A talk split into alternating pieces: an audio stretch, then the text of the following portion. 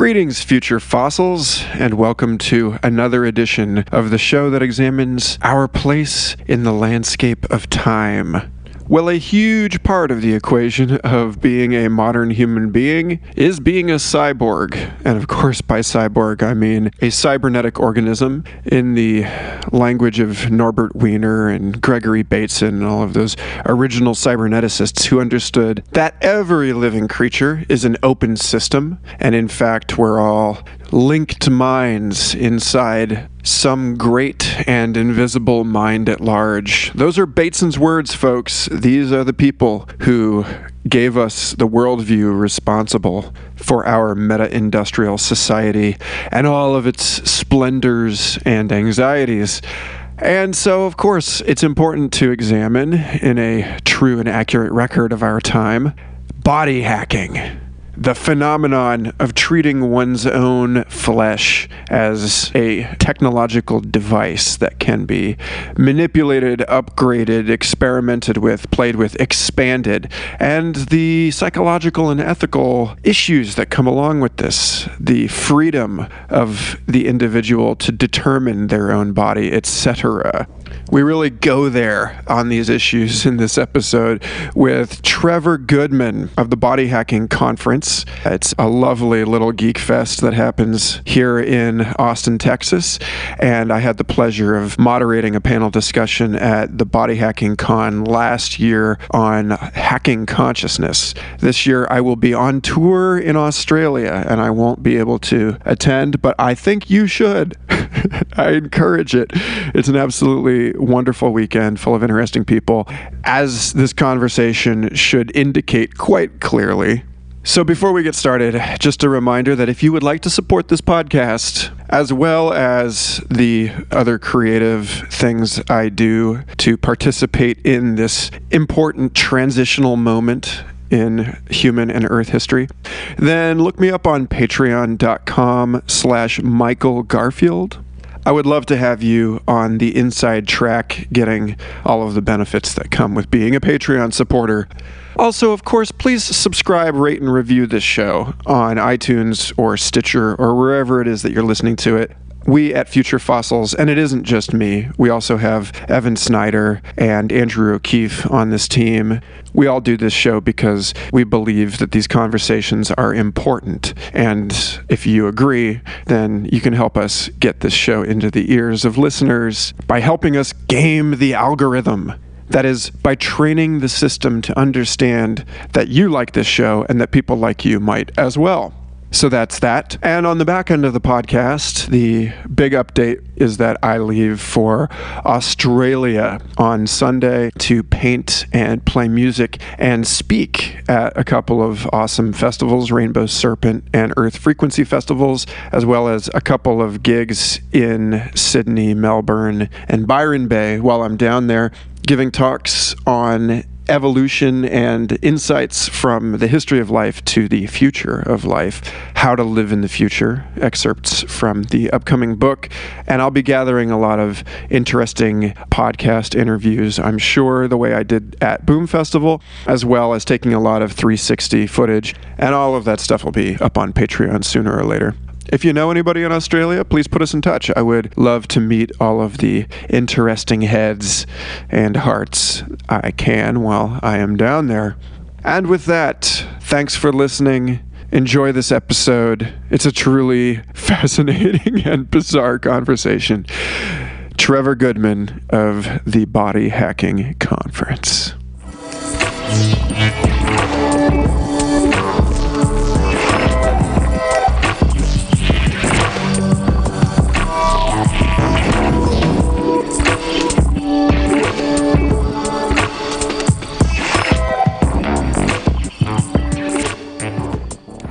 Greetings, everybody. Welcome to Future Fossils Podcast.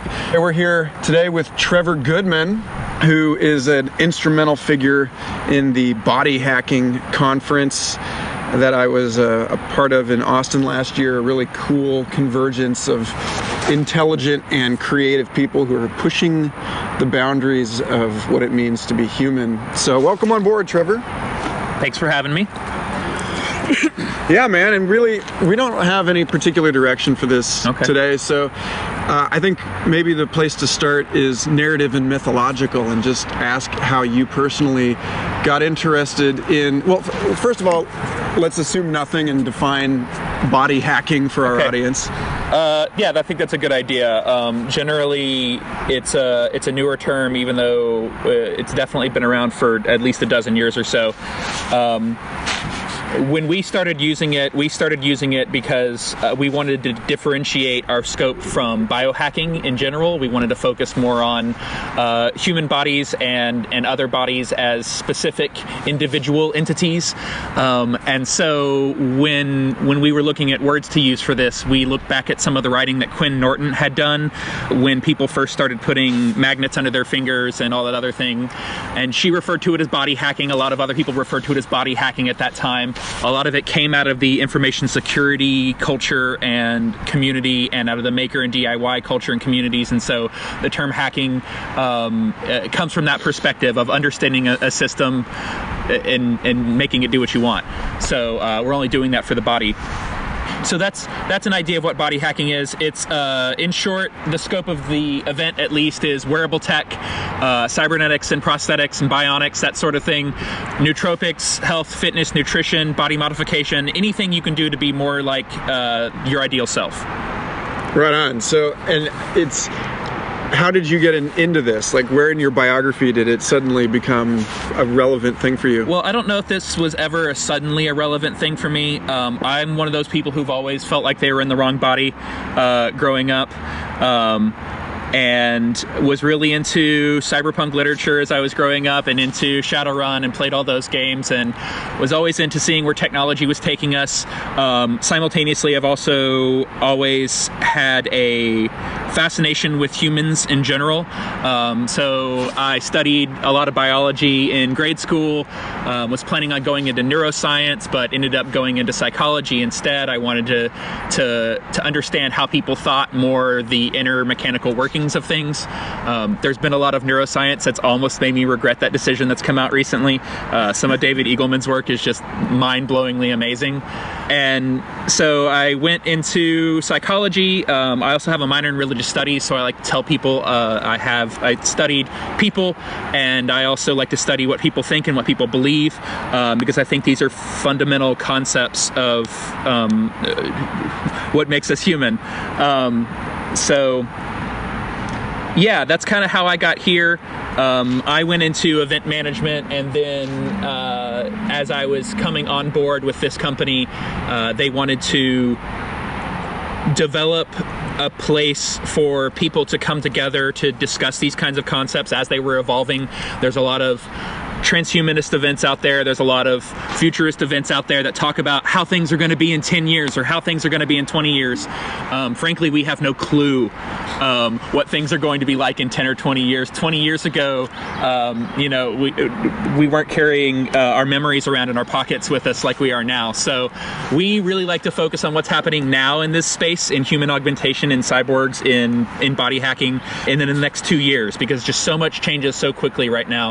Uh, it's important for us to to focus on those things. So that's why we're building this event, and that's why I'm here. Uh, I have a fascination with it, but it's it also uh, fits into my career scope. Right on. So there's this, there's a through line here listening to this between an interest in human psychology and religion and belief. And then also, you mentioned feeling like you'd been born in the wrong body. And that's like a, a pretty common feeling. I, I wonder, you know, there's there's a clear relationship. You look at people like Martine Rothblatt, who is the the uh, transgender inventor of digital satellite radio and the author of uh, a number of books, kind of transhumanist manifestos on identity freedom. And it just seems like there's a real solid connection, or there has been for a while, in in terms of people staking this like hyper I don't know what you'd call it in, in, terms of like political philosophy, but like this hyper libertinist almost yeah. mode of like, I'm going to take whatever shape I yeah. want to. And also the, you know, the, a sense of feeling out of place. Yeah. Like the, the avatar thing that happened when everyone everyone really felt like they belonged in this, you know, living on Pandora. Like Second Life and all that kind of stuff. yeah, and so I'm I'm curious to you, like, how do you, how do you think it is that you know where where do you like what do you see in that space where why is it that so many people feel so out of touch with their the body that they have and it doesn't seem like a new thing like you know everything that we call transhumanist today is an extension of something that's been going on for thousands of years Right. So i don't know. What do you think about all that? Well, I mean, when I mentioned when I defined body hacking earlier, uh, and and said, hey, we're talking about wearables, we're talking about cybernetics and prosthetics. Those are all new things. Those are all interesting things. Um, but uh, some of us with a more um, inclusive definition of body hacking might even go back to say that uh, our very clothes, um, fire itself, uh, and, and certainly things like um, reading glasses are all human augmentation in a way. It's all ways that we are trying to um, control our own immediate environment.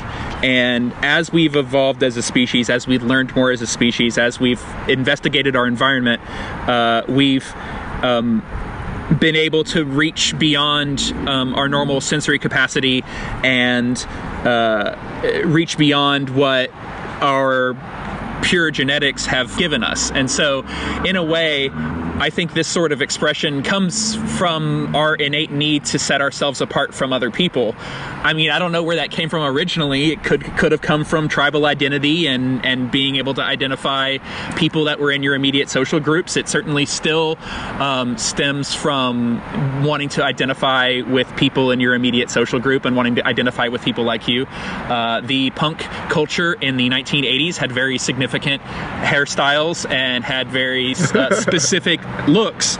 And um, even though it was a very individualistic culture, uh, they still felt the need to um, identify themselves in certain ways. And so I guess the more that we feel like we have control over our own bodies and our own immediate environment, it helps us to uh, make ourselves stand out apart from the noise. I guess is the, the easiest way. This is it's complicated. Yeah, well, like I, I heard a, some scientific research recently that that said that there's a relationship, there's a correlation between the deciding to resolve a conflict with physical force and upper body strength, and that that there's this this tendency that you know that males tend to have on average more upper body strength and like the male strategy for solving conflicts through physical coercion.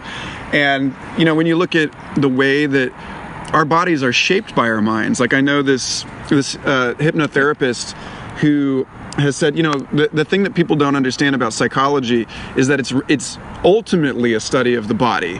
Mm-hmm. You know that that really the whole thing about the psychiatrist's couch and like having someone lie down is that it's a parasympathetic nervous hack where you, you know you're just getting the person Right. to assume a submissive and receptive posture so that they're actually willing to divulge things and so yeah there is this thing of like where the freedom of the body is also the freedom of the mind and it gets tricky in there Well, and I mean, I. we get into a lot of ethical issues really quick because it's impossible to divorce our own personal expression from our interactions with other people. I mean, we do we do look at each other, we talk to each other, we live in environments where we must interact with other people who can cause us discomfort or who can cause us happiness or who can cause us indifference or anger and and so in a way even even your basis social uh, your your basis personal uh, expression is a is a social interaction. I mean, one of the things that popped out whenever you were talking in my head was talking about how uh, yeah our, our our our own brains shape our bodies and our own DNA shapes our bodies, and a lot of that is internal, but so much of it is social and so much of it is external. And not only is it social, but I mean the, the the clearest examples in my head is that our skulls are shaped to receive the impact of human fists to talk about to go back to violence. And our fists are shaped to deliver the maximum force to a human skull. I mean so we've we've done studies on on how skulls have uh, evolved over time and how fists have evolved over time, and it just shows that you know those of us who can receive and give the most punishment pass on our genes to, to more people, and so even in those like basic fundamental social ways it affects our dna and it affects who we are as as people Yeah, dang. Well, so, so you and and uh, Susan. So, folks, I've been writing occasionally for the Body Hacking Conference blog, and one of the one of the pieces that I've been asked to write that I haven't written yet, that hopefully will will be out by the time that you hear this, and we can link to it in the show notes, is on autonomy and and this particular issue of how where you know the we're made out of interfaces basically. You know every every piece of us if you want to get into the cybernetic view of it you know there's francisco varela and umberto maturana who pioneered this notion of autopoiesis that every living thing it's very intricate about how mind is a self-organizing process that's not separate from the processes of the cell. And this issue of where do I begin and where does someone else end? And where does hacking my body is is ultimately always a political act because in some way it's interfering not interfering but intervening with the commons. Well it's it's interfering with this the expectations that the system has at that time so Yeah. like uh, if i go out in public and wear neon colors and walk around the mall it's going to irritate people right? It's it's going to irritate people and it's is it is it really that they have an issue with the neon colors? It's no it's not. It's because i'm breaking myself out of their ability of their unconscious to just wash over the people in the crowd. So i'm forcing myself into their consciousness by wearing an outfit that stands out or by acting in a way that stands out. And you know i mean in a way if you want to get down to the root of violence in in a way that's a violent act right? And so like i mean the repercussions are not awful um, generally but people react to it as if it's a violent act. And so you're right it is it's you, you can't you can't remove these things because i mean in a way we're a we're a social species and and we don't we don't exist in a vacuum. I mean we don't find each other and meet each other and mate and then leave and never interact with other humans. We live in a these swarms of humans that bring in materials from hundreds and hundreds of miles away and pile them up into giant towers so we can do paperwork So I know that one of the things that we wanted to talk about today was this is good. Yeah. No, this is one of the things I wanted. I, I know that you mentioned that you're you know specifically interested in sensory augmentation, and so there's a there's a a quick story I wanted to tell you here that what you just said brought up for me. Something happened to me last week that involves sensory augmentation and the violence of making a bid on someone's attention. And basically, I was in the mall last week taking photographs for a company that's doing a street view style business directory of Austin's businesses. So mm-hmm. you've got to take a 360 degree photo. I use a Ricoh Theta, and it's like the photosphere just outside the business and just inside the business. So, of course, if I'm getting paid by the shot, where am I to go do this? The mall, right? So I'm in there and I'm just telling people real friendly, you know, hey, I'm just doing a business directory and, you know, this is just to get more people in your door. We're just, it's a free service. Google actually charges for the same service, by the way. And I was in there, I had, it took me more than one day to sweep the entire mall. And the second day I went in there, somebody in the Claire's called mall security on me. And they took me into the office to meet the director of the mall, who basically issued a cease and desist. And I was detained by mall security for walking in there with this thing that has a camera on both sides. And there's just there's something about specifically the sensory augmentation where people are aware. This is not the first time I've experienced this. I had this as a glass explorer where people were visibly uncomfortable by the fact that I'm wearing this thing that they felt like meant that I could feel or know or sense more than they could. And so I knew things about them that they didn't know about me. It makes people really uncomfortable. It's like a breach of contract. So I don't know. What do you what do you think about all of that stuff and I like mean, those issues? that kind of stuff I think is really more of a privacy uh, surveillance issue. Neil Harbisson has talked about being assaulted a couple times because people thought that he was recording them. That's the guy who's colorblind, but he's got a, a microphone attached to his skull, so he can hear all of these colors that human beings can't even see. Well, it's it's an antenna, is what he calls it, and it uh, it's actually a small camera. It sends sine waves into his skull, so uh, he's hearing through his skull effectively everything from infrared to UV, I believe. So, but yeah. Anyway, um, Neil Harbisson had said that he's been assaulted a couple times, and he believes that in every every situation, people thought that he was recording them without his permission. Um, a lot of people who have been assaulted with Google Glass on have said that they felt like people were recording them without their permission. So I think. I don't like getting too deep into these issues because I think we have a wider um, I hate using this this phrase sea change, uh, perspective change culturally uh, about privacy because I don't think some of these issues are going away, and people who are recording us certainly are not excited about stopping recording us. Um, whether that's our data on the internet, whether that's your CCTV when you go into the bank, whether that's whenever you get recorded on a phone call, when you call in for customer service at your cable service, that's awful.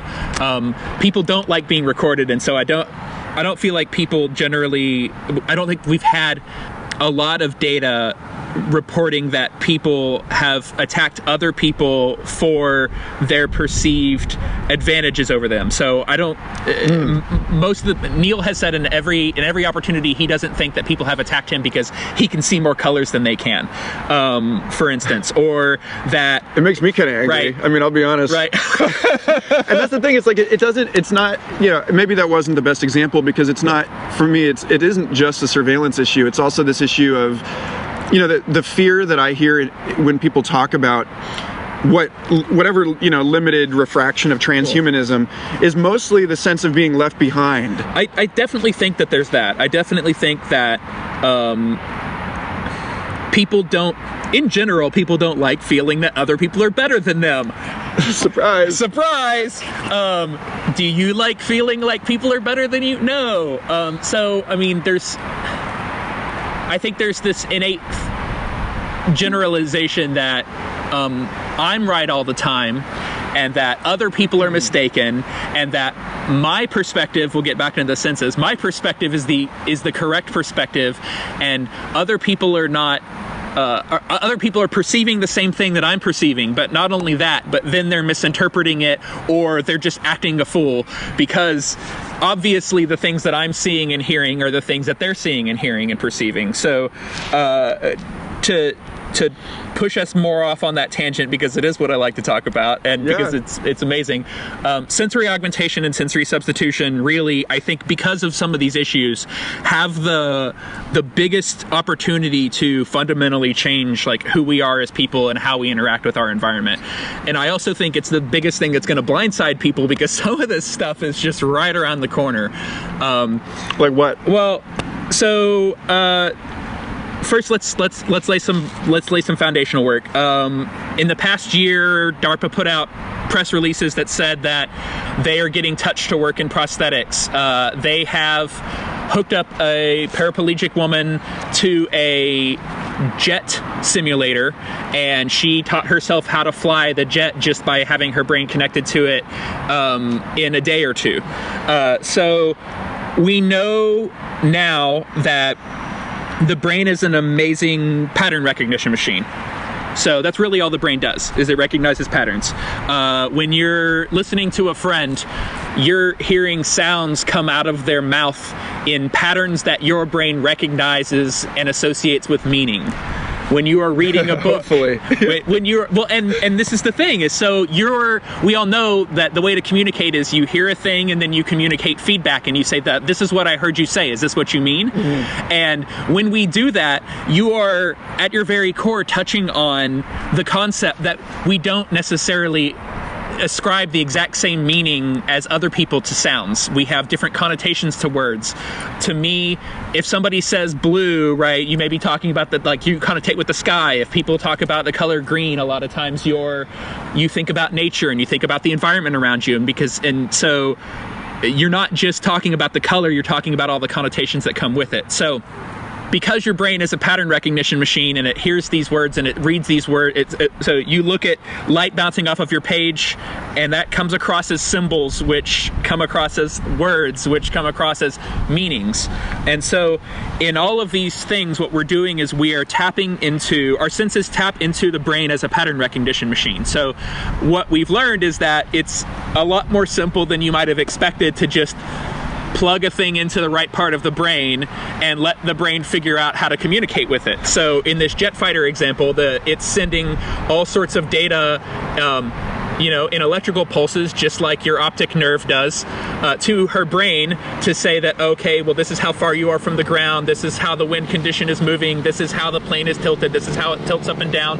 We'll talk more about this in a bit. Um, Michael Michael wrote one of those lovely articles that if you haven't read, that that we'll get we'll get more into it. But so there are a lot of amazing groups going on right now, amazing projects going on that I mean, even 10 years ago started. So in, in 2005, a group called Feel Space created a belt with vibrator motors around the outside of the belt, and it sensed the belt sensed where north is and vibrated where north was. And so after some time of wearing this belt people reported that they had a better understanding of where north was in their environment. But while you were wearing the belt you had a, a guaranteed um, well as long as a magnetic compass works which it doesn't inside buildings and there are issues with these senses because they're senses.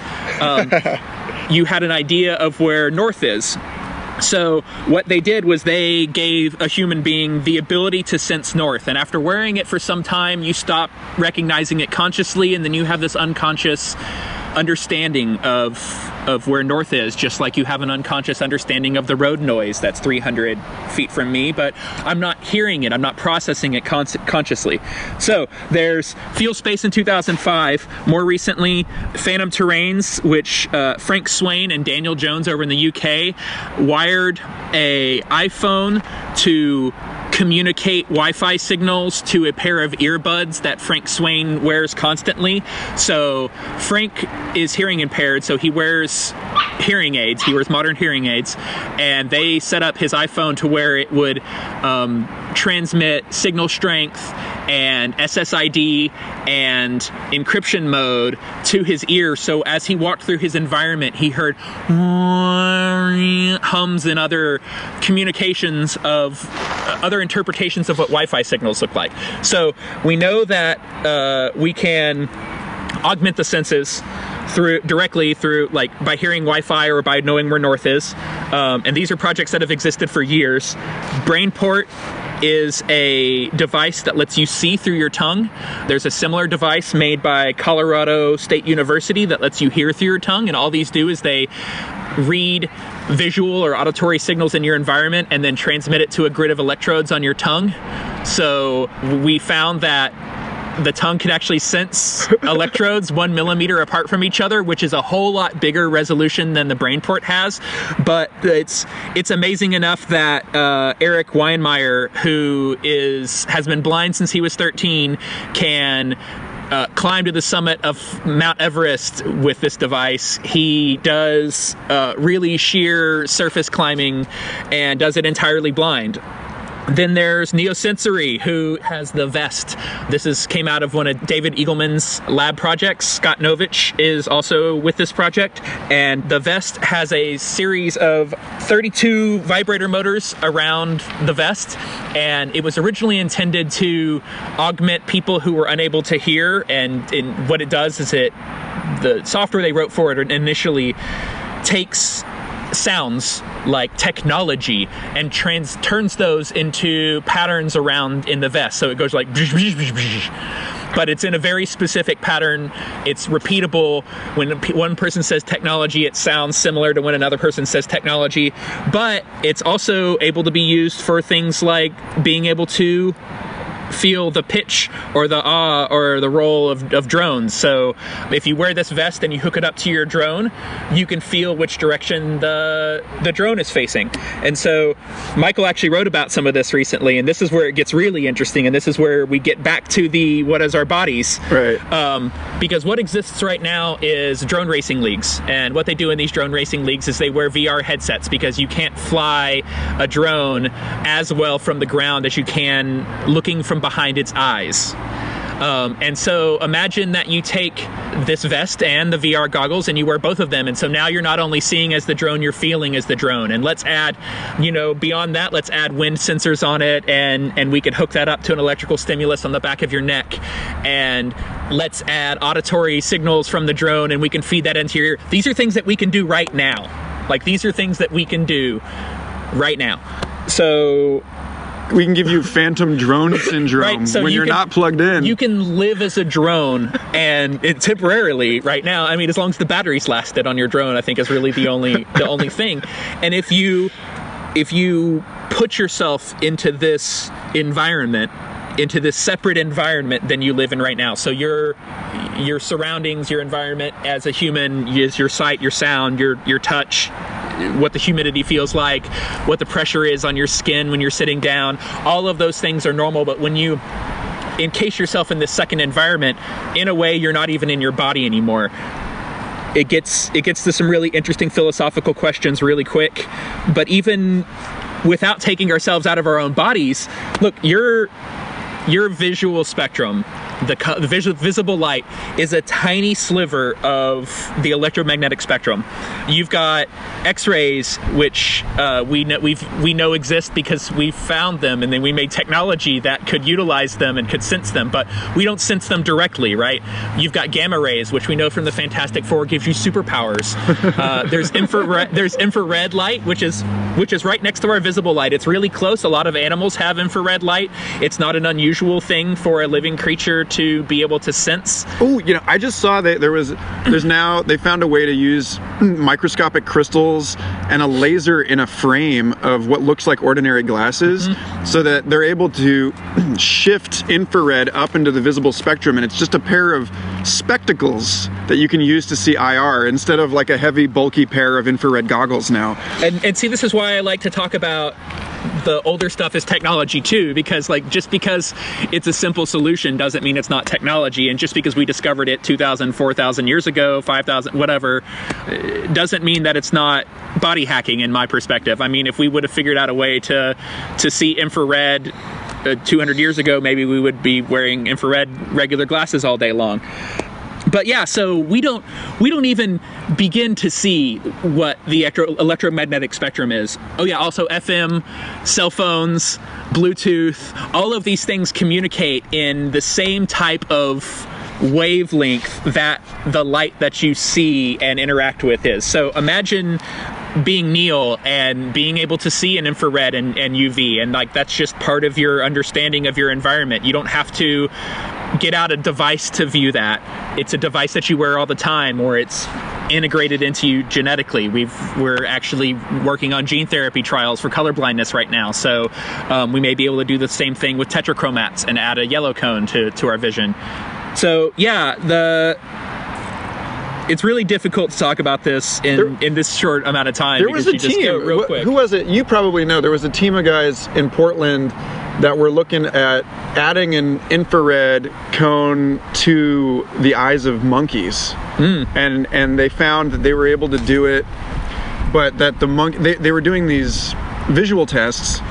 And the monkeys did not immediately recognize that they were able to see this. It actually Yeah. took it took time for their brains to adapt. and it will Yeah. because your brain doesn't know what it's receiving so when you're a baby i have a one year old when you're a baby like all you see is blurs and you see flashes of color and and you're not your your brain has not been see, your eyes have not been seeing yet and so your brain has not been getting the signals from your eyes and so therefore it takes time for your brain to recognize the pattern of impulses that your eyes are sending it and to ascribe meaning to that.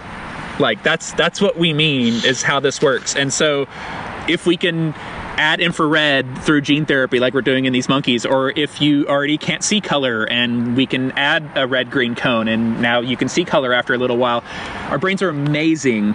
And I think as we add more senses to to our umfeld, uh, to our surroundings, actually it's it's uh, surround um, umgebung is surroundings and umfeld is the other one, whatever. Anyway, it was like the set and setting. yeah, right? yeah. Uh, as we add more senses to ourselves, I think we'll come to understand in a more experiential way uh, what our environment's like. So we know that X-rays exist, but we don't really understand as a part of our experience what that means. I understand where the sun is in relation to my body because that part of my body is warm.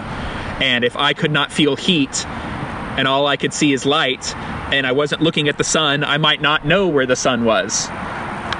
Totally, like that that that paints the whole history of humankind in this weird tragic lens where I mean that's that's a mixed metaphor folks excuse me but but this this notion of photographs in a lens yeah Sorry. this this this issue of like telling somebody not to stand so close to an operating microwave or or looking for a house and realizing that you don't the issue of electrohypersensitivity which is not a recognized clinical condition in the United States, but is in Europe.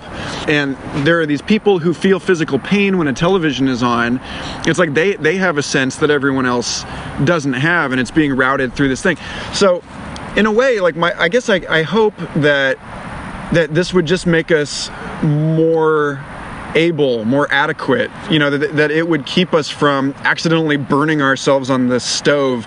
You know, like the, the, the people who discovered, you know, Mary Curie and all these people mm-hmm. that discovered all of these invisible spectra in the early 20th century, most, you know, so many of them died of cancers. Yep. And, and how there's the liberating element of it is like, remember being a kid and like, oh, the white squares, the white tiles are lava. Yeah you know and it's like if we could see the invisible lava of our universe you know if we could like well, i heard recently there was a huge gamma ray burst that hit the earth this week. And they were saying you know look you know be careful if you're hanging out in these you know it's like these areas. Space weather would be a, a topic of ordinary porch conversation. You'd be like oh look at that. It's it's beautiful. Another gamma ray burst. Guess we should go inside. Then again it's like getting back to that thing of well hopefully it's cheap enough that it's available to everybody well, and yeah this is this is inherently the problem with with some of this stuff is it's like okay is it pervasive enough and inexpensive enough that everybody can have access to it? Or does it um, create a further divide? Uh, it's you know these are ethical issues that we have to learn to deal with and we have to to thread that needle every day so there was when you were talking about the the sensory substitution vests and belts there's yes. there's a story in uh, arizona state university's science fiction compilation project hieroglyph mm-hmm. by vandana singh called entanglement where the one of the characters living in british columbia has put has some sort of sensor network in the rainforests up in mm-hmm. BC where they can tell the positions of all of the local charismatic fauna. You know, they're all being tracked by some really, you know, it, it, this is like 20 years from now or so. So they've got a dense sensor network in the in the forest, and he's trying to this character takes this dude who's responsible for this conservation policy decision and he puts one of these vests on him mm-hmm. and the vest allows this guy to sense the location and distance of every creature in that forest. It gives him a, sort of like a prosthetic indigenous animistic awareness. Yeah. And that that experience of being able to actually feel the life of the forest in a channel that's understandable by some metropolitan technocrat was like the make or break moment of that narrative. Well, and, and this is the thing is what we don't realize is that all of our senses are what a lot of us don't realize is a lot of our senses are mostly unconscious uh, interactions on our being and so many things that we do and so many problems that we try to solve consciously we our consciousness gets in the way of our own of our own problem solving. So if if this person uh, was trying to read a bunch of data on all of these animals every day then they're not going to react as if as intuitively. They're not going to react as intelligently as quickly as somebody who wakes up in the morning and goes oh i my underarm feels sick i wonder how the pumas are doing right i mean this is why i think it's it's such a, a fascinating thing as we start putting more sensors into our brain. Let me phrase it that way because that's really what we're doing. As we start adding more sensors into our brain, we're gonna we're gonna have to say, okay, well, At what level are these sensors part of who I am? At what level is this is this forest part of my very being? So I mean, if you wake up in the morning and there's a literal pain in your side, you're more likely to to pay attention to that and go and resolve that. And I think it helps us uh, process our environment, process nature um, in a completely different way. This is actually uh, one of the things that that Neil talks about a lot. It's one of the things that the company that Neil and Moon Ribas, who senses earthquakes through her elbow, um, and and some other folks have have put together. There's a there's a company called um, Cyborg Nest, and they are actually attempting to create individual new senses for humans their first product they've built is called North Sense, and it's meant to replicate um, an actual animal type experience of knowing where north is all the time. So it's it's uh, pierced onto preferably your chest, and it's supposed to be worn 24 7 so uh, it's one of those like now i'm consciously always processing where it is. Obviously you're going to have issues again in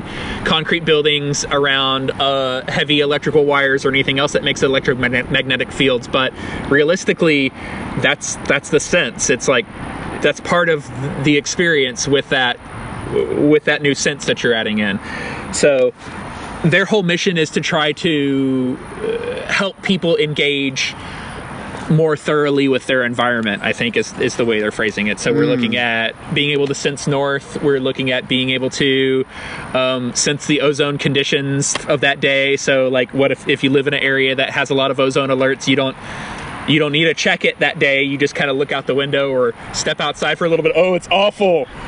So um, yeah, it's it's mind blowing. And I mean, you say 20 years on the the guy in the forest, but with the budget, with the right budget, we could do that on today's technology. Yeah. This thing about, you know, Marshall McLuhan making the case that it's the ratios of the senses that we emphasize that determine the way that we relate to one another socially. Yes. And that this main like the main difference between print and an oral tradition is actually the same kind of main difference that we see between print and the internet, where everything is becoming much more immersive and immediate. And we're getting into uh, what Douglas Rushkoff called fractalnoia, because we're actually embedded in that sensor network already to the extent that right. we're paying attention to the little box. Yeah. You know, and so so these these ripples of emotional resonance and excitation. You know this the whole issue that people have been having with fake news because we are we're, we're basically living in this like post-literate rumor society now. Whenever i think about this stuff i wonder how the discovery of new senses or rather what the dis- discovery of new senses will mean socially when you know, like we are we gonna get together in a social molecule where like the wildebeest can smell well, the zebra can see well, and so they they herd together, and so we'll have like Moon Ribas can sense earthquakes and Neil Harbisson can see UV, and so they team up. You know, and it's like it, it, it seems like we'll end up favoring these sort of pods of people with different ab- abilities. Well, I mean, I think we we do that now so, I mean, like when you build a company, you don't hire five marketing folks, right? you don't hire uh, 10 uh, teenagers to answer your cell phones, your, your phones, right? I mean, you diversity in in in all things is valuable to us. I mean, like we we we know that. We know that when we have people around us who think differently than we do, that it helps us identify problems that we missed. It, it helps us identify holes in our senses. We'll say, and so I mean, I I, I think to me that's an obvious one. I think I mean you will probably have groups of people who are all about the visual senses, I'm sure, though, too, and they'll all commune together and look at things very closely. Uh, but I mean, and it will, and, and it will definitely. It, I mean, it'll definitely change our culture in general. I mean, just think. Uh, you were talking about zebras, but humans, um, we're mostly visual. We we know this. Uh, we rely almost entirely on our visual sense, and everything else is kind of layered on top of what we what we think of of our visual sense. So, because of that, uh, a lot of the ways that we separate ourselves as individuals to bring us back to the, the beginning is in the way we dress, in the way we cut our hair. Um, when we want to make ourselves more attractive to other people, we wear makeup or we dress in a certain way. But if we had the sensory umwelts of a dog, where we hardly saw anything, but we we had a very good sense of smell, we probably wouldn't spend as much time wearing clothes with different color patterns and different accents, but we would probably have a much more expressive perfume industry. Mm. So uh, I think all of these things have the potential to change culture drastically, and as all of these things come about and as they become more common um, as we get out of beta testing on a lot of those because realistically that's where we are is we're in beta testing in a lot of these things. And as they become more accessible i mean who if you could spend $100 and sense north all the time and it worked and it was a simple device to recharge in 15 minutes would you not wirelessly recharge. Hopefully, like wirelessly recharge. How many how many things right. do I have to feed? Is the question. So and you know, is, it's like that's that getting back to that issue of autonomy. It's like how many? What are the strings attached to all these superpowers? Do I have right. to? You know, am I going to pay Google for a subscription? Well, if and if I have a giant robot that lets me travel all over the the world by walking through the ocean, I mean, the cost for that is is a lot, right? and so, um, I don't. If I want a body that is a giant robot that I can sense and feel and see out of and hear through and is effectively me when I'm inside of it.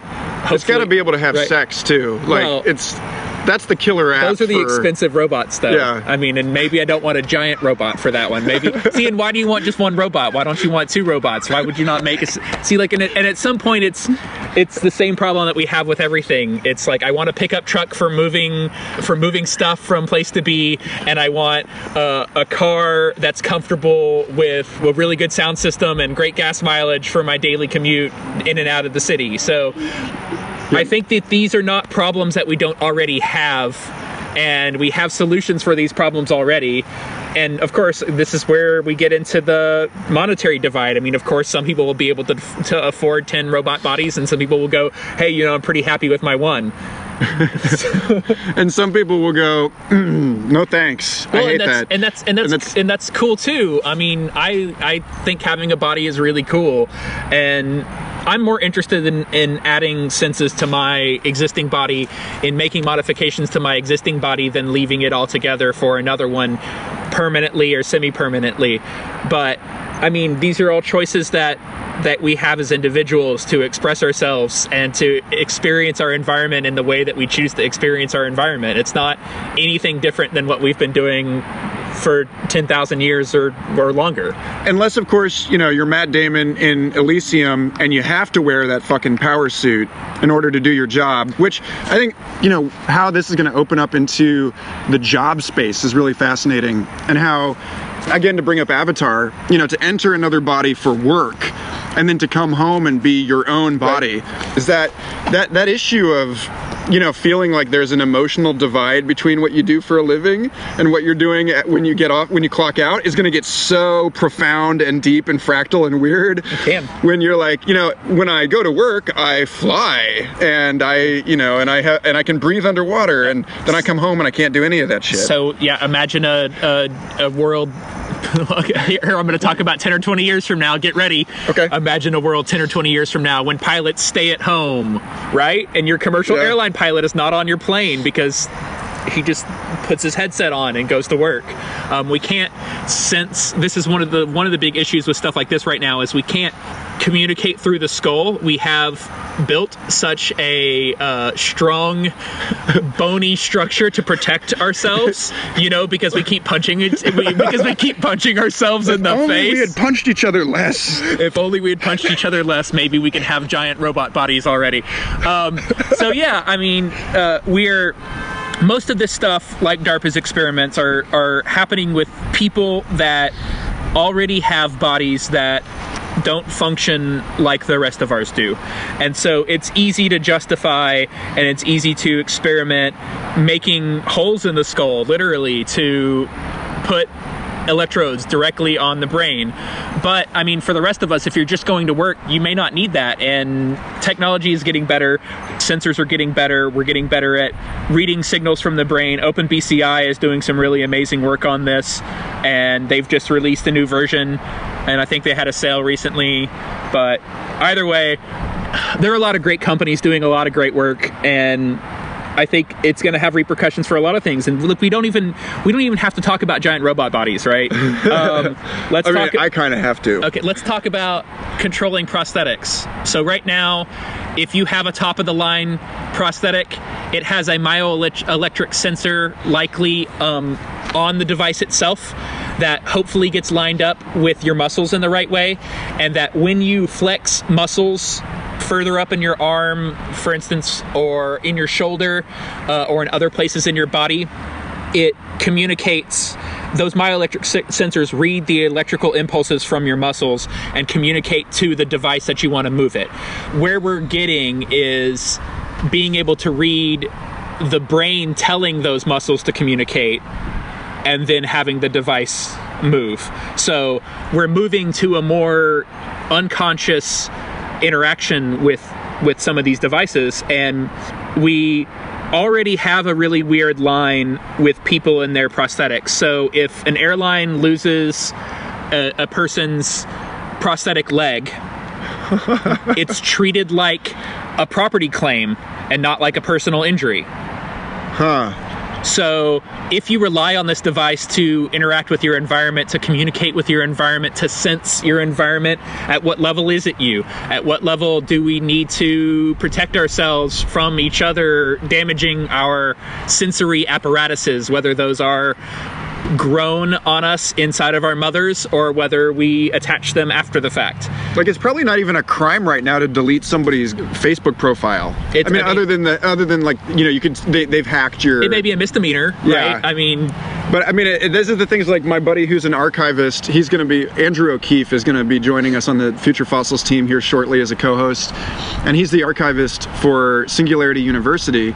Great. And one of the things that he and I talk about a lot is that Martine Rothblatt dual platform identity, where you've left so much information about yourself online that you essentially have like a mold, like a digital version of you that you can live in a conversation with, that can be can be your proxy or avatar in digital space and could be used for voting or you're talking about mind clones. yeah, mind Um, clones. Yeah, So like if somebody right now, if somebody were to kill your mind clone, that's a non-crime. right? You know, it's- well, and, and and this is the thing is so this gets us into AI a little bit. It, it's I think Martine's spot on. If we're going to guess ten or twenty years out, um, I think Martine's pretty pretty close on this concept here because at some point. What what again? What is you? What are the boundaries of your body? What is your data?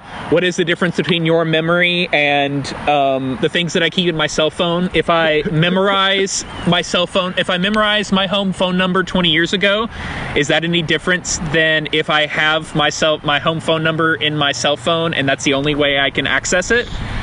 I mean, we Yeah. don't we don't have laws for this. We don't have a cultural understanding that's ready to make these kind of ethical decisions. And I think that's the scariest thing is is that a lot of this technology just moves is moving so quickly and a lot of us as a species are so not ready to process the changes of 20 years ago let alone process the changes of now um, so this is why I think it's important to have these conversations. It's important to talk about that your sensory understanding of your world is not the same as my sensory understanding of my world, even if you're sitting right next to me, even if we're sitting across from each other, especially if we're sitting across from each other. I don't know what's behind me, Michael does. Yeah. Although I gotta say, I, gotta say, I had an experience many years ago.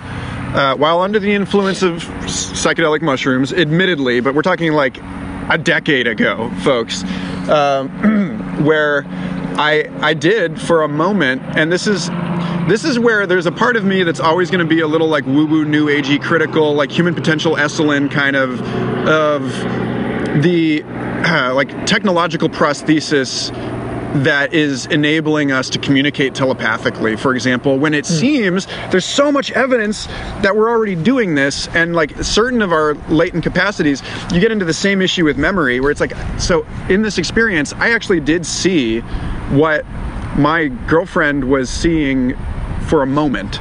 Like this this is a bizarre I've only met a couple other people that have ever had any kind of experience like this where you I slipped out of my own point of view and into hers and I could see the field behind me. Like I was looking at trees. She had her back to the tree line.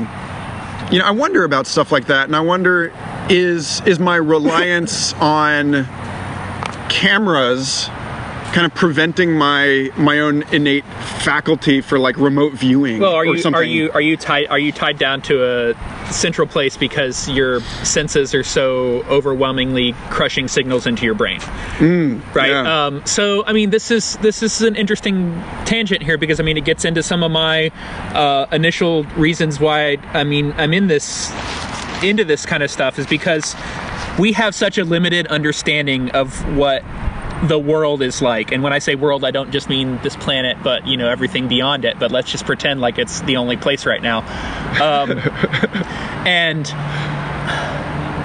we, we have we have no idea on what level we communicate. We, we've realized recently. So when I was growing up, we talked about the five senses. I don't know if they're teaching kids this nowadays because Oh, unfortunately, because I think they are. realistically, I mean, it's not five senses. You've got edge detection in your eyes that's separate from motion detection, and some of these things are just mind blowing, mind blowingly amazing. They're brain damage conditions where you can see things, but you don't ever see things move.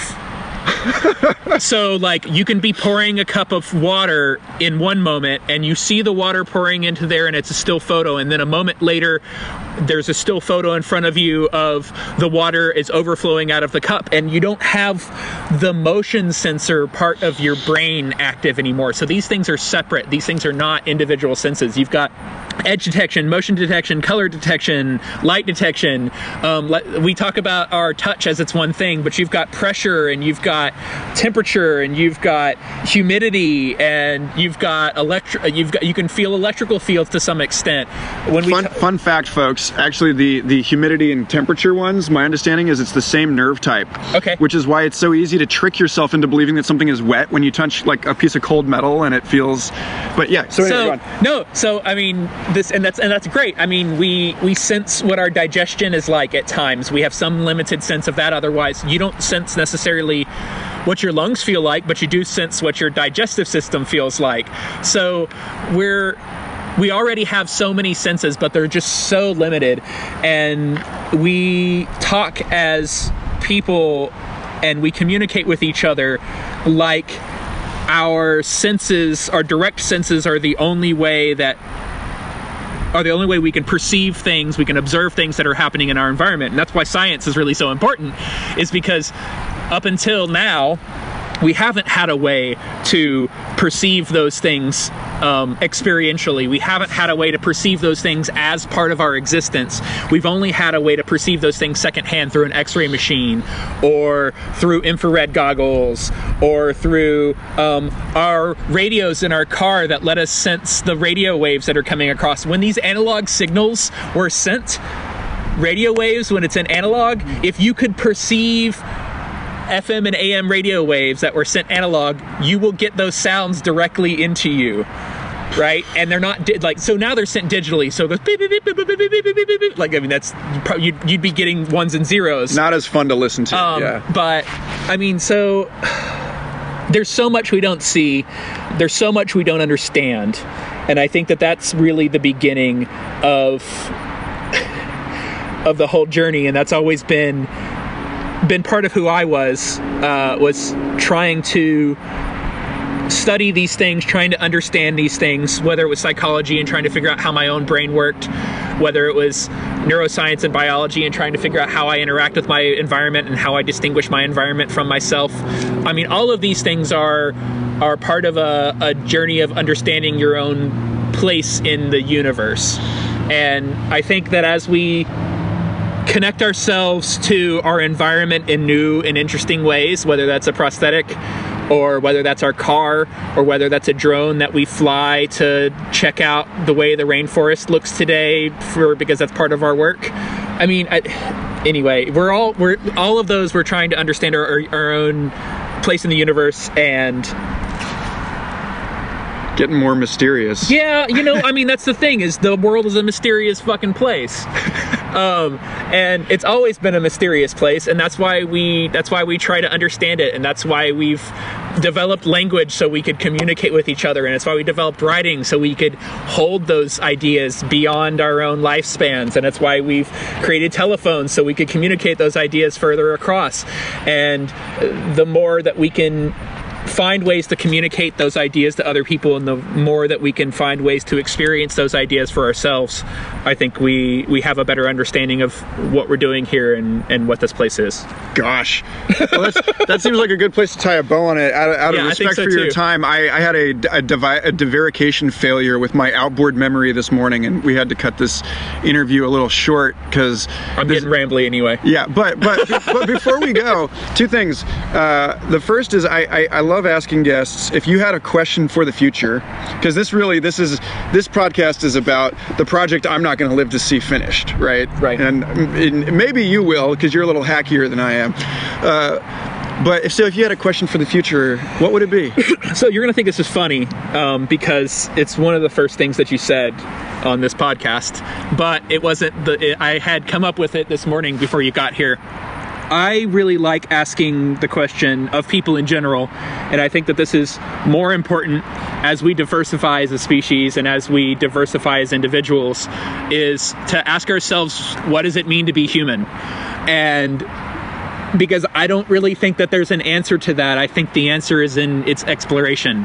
And if I was going to be speaking to people who weren't born yet, I would be asking this question in a way to hopefully encourage them to continue the search and not to decide that they found it already.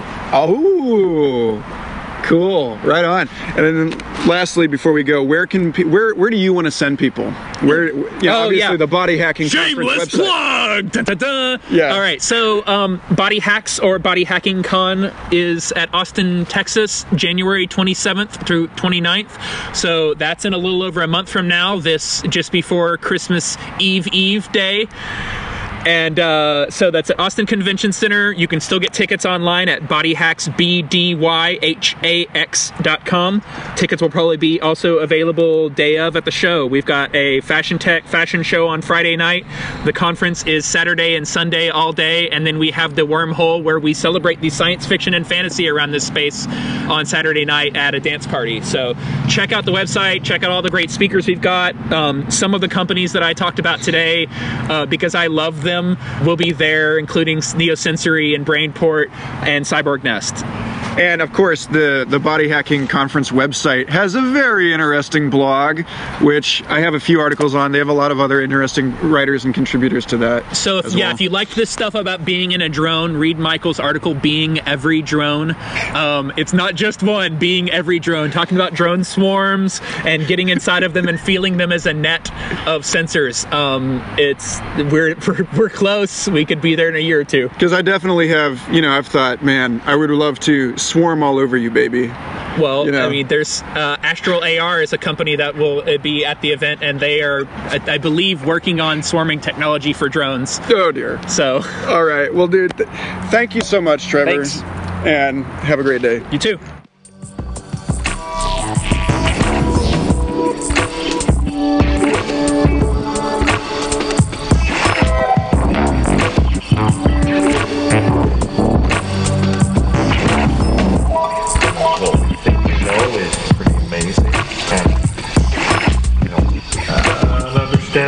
Got, uh, you know, we've got a lot more to learn. Work is not done here.